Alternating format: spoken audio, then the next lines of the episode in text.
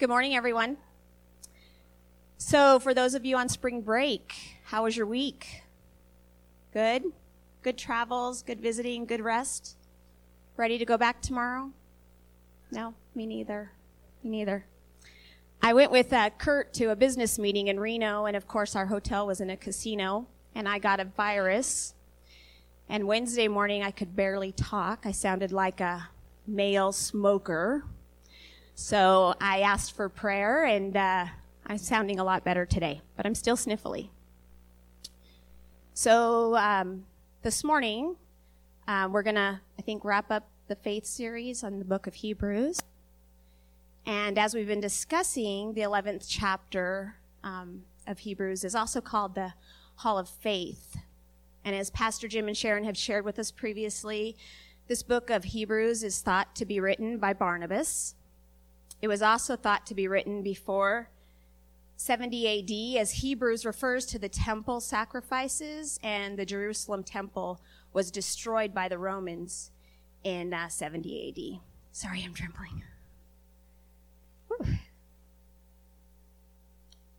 So, um, I saw this morning that my presentation might be on the Holy Lands, my recent trip, but I, it took a little turn for me I'll be more than glad to share with anybody who wants to know about my Israel trip. But I really felt led just to share some words of um, how God uses the flawed people, us flawed people. So, He uses us flawed individuals in His ministry. Many people who were called to further His kingdom had trouble pasts. God can use anyone even you. To grow his kingdom, throughout Scripture, we see God using imperfect people for the sake of his mission. I never quite understood why God chose the individuals he did, but I am guessing his reasoning is better than mine. And it was to further prove the, the validity of his being. He didn't call the popular, the rich, the successful to further his ministry, but rather the broken, the poor, and the faithful. I can only imagine how confused the Pharisees and religious leaders must have been while looking at the team of people the proclaimed Savior had gathered together. From an outside perspective, we can see that it didn't matter where people were from what they had done or who they were once were. God used all people for the good of his will. God chooses people with problems.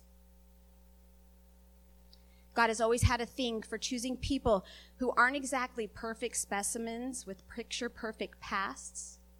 And I'd like to share a few examples. God chose Joseph to save God's people from famine despite the fact that Joseph came from a family that abused him and was so dysfunctional that his brother sold him into slavery. God also chose Gideon, a fear driven wimp, to lead his army. He chose Ruth to be one of Jesus' ancestors, even though Ruth was childless, a widow, and a foreigner. God chose Moses to represent him and be his spokesperson Moses was an unexpected choice since he had a serious stuttering problem. Did I mention that Moses was also a murderer?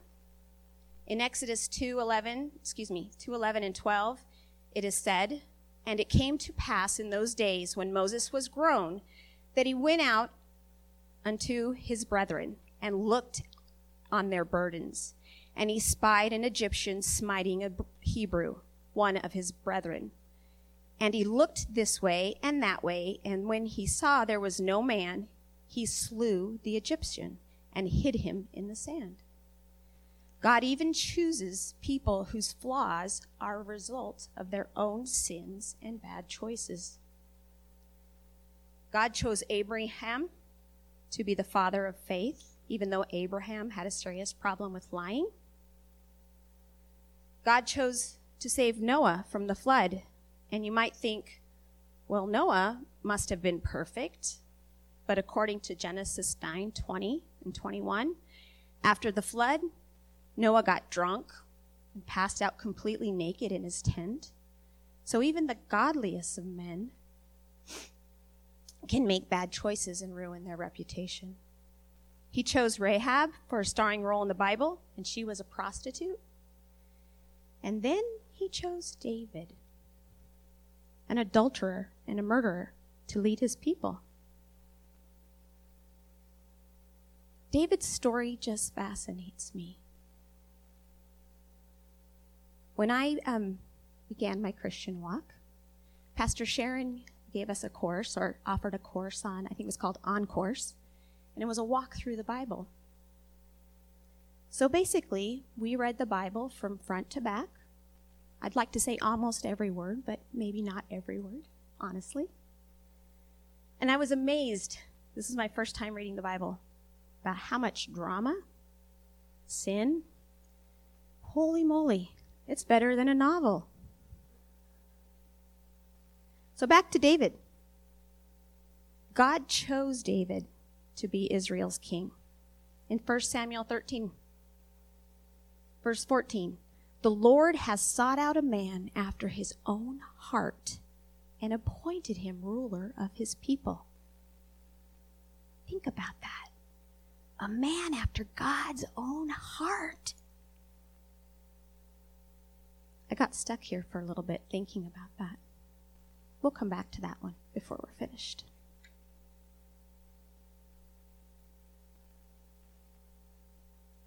The selection of David to be king of Israel shows how God often disregards our human flaws to accomplish his purposes. By human standards, David as the youngest son of Jesse, yes, Jesse had seven boys, appeared least likely to be considered for a king. But God saw the heart of this young man and knew that his people needed a leader with a tender spirit. David might have become a warrior, but his gentleness, gentleness was his most defining trait. David developed into a leader of courage with wisdom and strength beyond his years. In 1 Samuel 17, verses 40 through 50, we read of how David demonstrated his godly spirit through his willingness to take on Goliath while the great army of Israel hid in their tents. Can we put up the next slide real quick? This was overlooking the valley in Israel of where it is believed that David uh, killed Goliath and the next one is a closer up. Absolutely beautiful. So,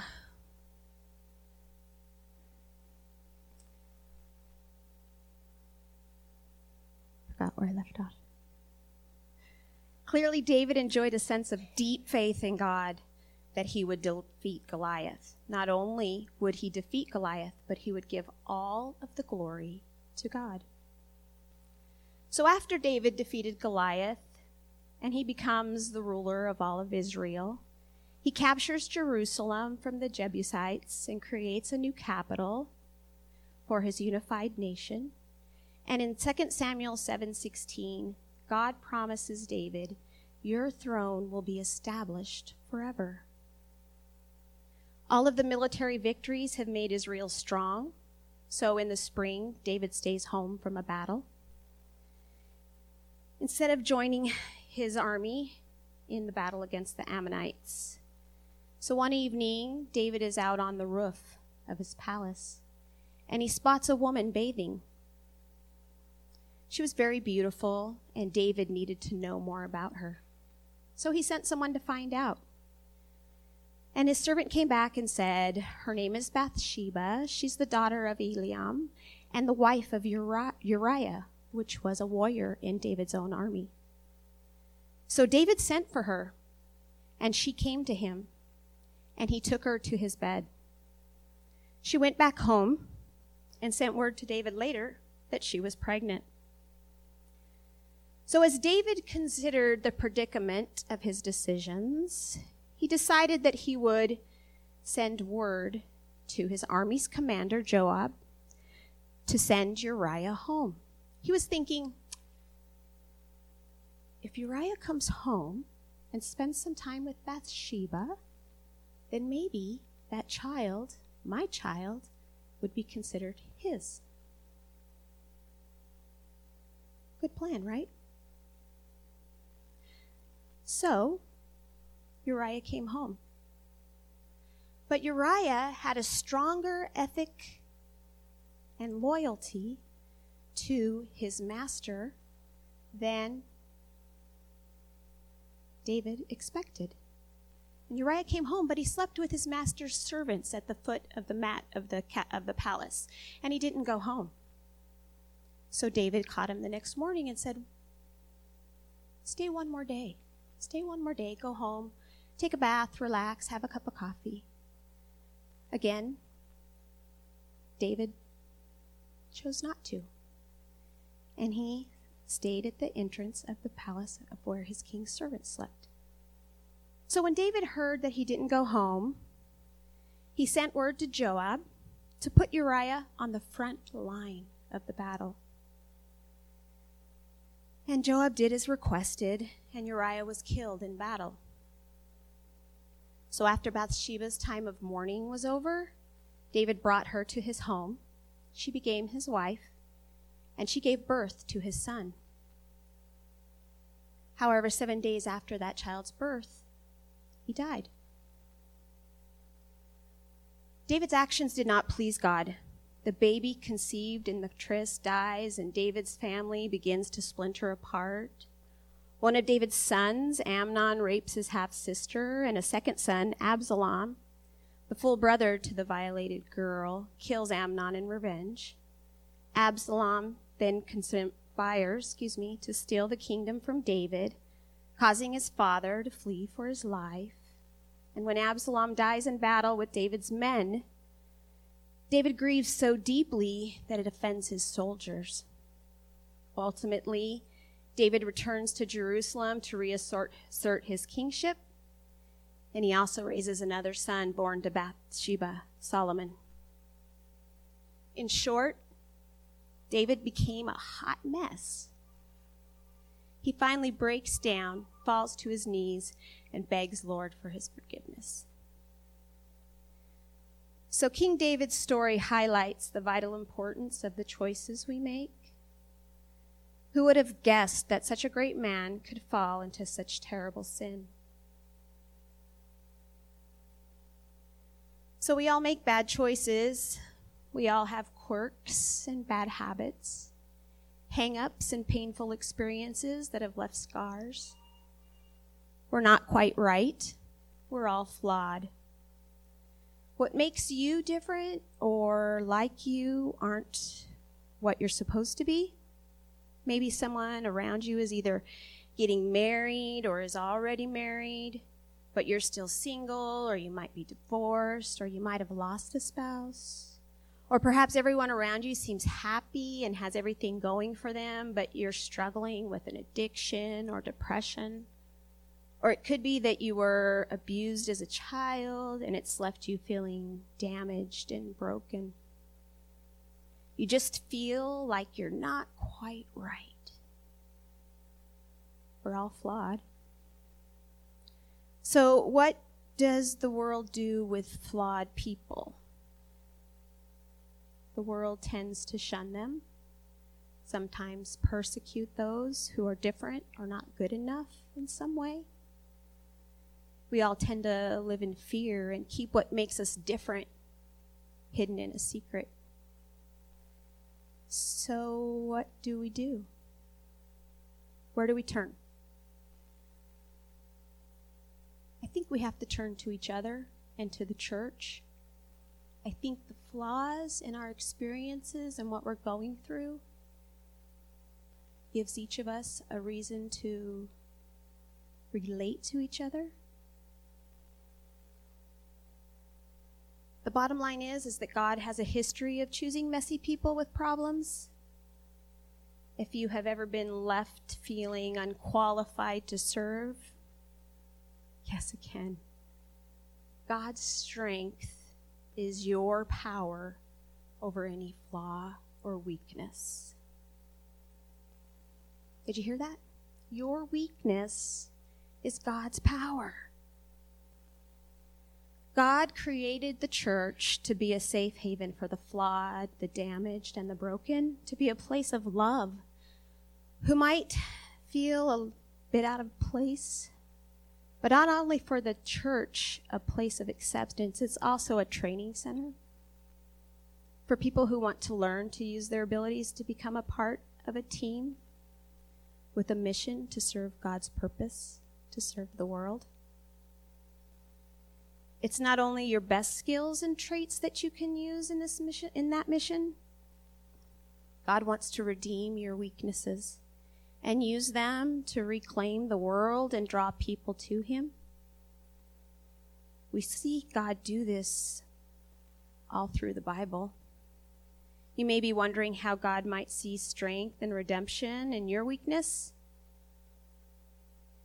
Maybe you've been through a divorce but will eventually find healing. God will then use you to minister to others experiencing that heartbreak. Maybe you've struggled with an addiction, but God has or is going to lead you through to recovery so he can hold you up to his friends. Struggling with doubt as an example of how he can bring supernatural healing to a person's life. Maybe you suffer or have suffered from depression. God may take it from you, but maybe He won't. It could be that God won't completely take it away, but that He will still make you a different person. You will have an underlying joy that people can see, even in the midst of depression. People will notice that difference and they'll turn their lives over to God because of it and begin following Jesus daily. The Bible says that each of us have special abilities. It refers to these abilities as spiritual gifts, such as the ability to encourage people, teach, lead, or show mercy. These may even seem like simple abilities, but when God empowers them, we become capable of doing things we could never do alone, like superheroes. Since we can't do it alone, God puts us on a team. He joins us together. You may be feeling like God is asking you to share your story with somebody. There's a reason for that. Listen to it. Share that story. God joins us together, shows us how to give grace to others, and empowers a team that can truly turn the world upside down. Romans 8:28 and we know that in all things God works for the good of those who love him who have been called according to his purpose. So, some final thoughts. God already knows your flaws, and he loves you just the way you are, exactly where you're at. And we worship a God who gives us forgiveness daily, and for some of us, every moment of every day. If you ever feel like you're not worthy enough, remember that God uses a bunch of flawed people to share hope to a flawed world. In Him, we find renewal and mending and healing. God didn't call the equipped, He equipped the called. And no matter no matter what we've been through in life, remember that the same power that conquered the grave lives within you. And remember how David was a man after the Lord's own heart? The Lord feels the same way about you. God's own heart longs for you. So now, will you pray with me? Dear Heavenly Father, how great we are that your own heart longs for us. How blessed we, as your people, that you know all of our flaws and you still love us so completely. We pray that you will use us with all of our flaws to further gain your kingdom. Use us for your purpose. Thank you for all your love, for all your mercy, and for all your grace. May everything we do give glory to you. Amen.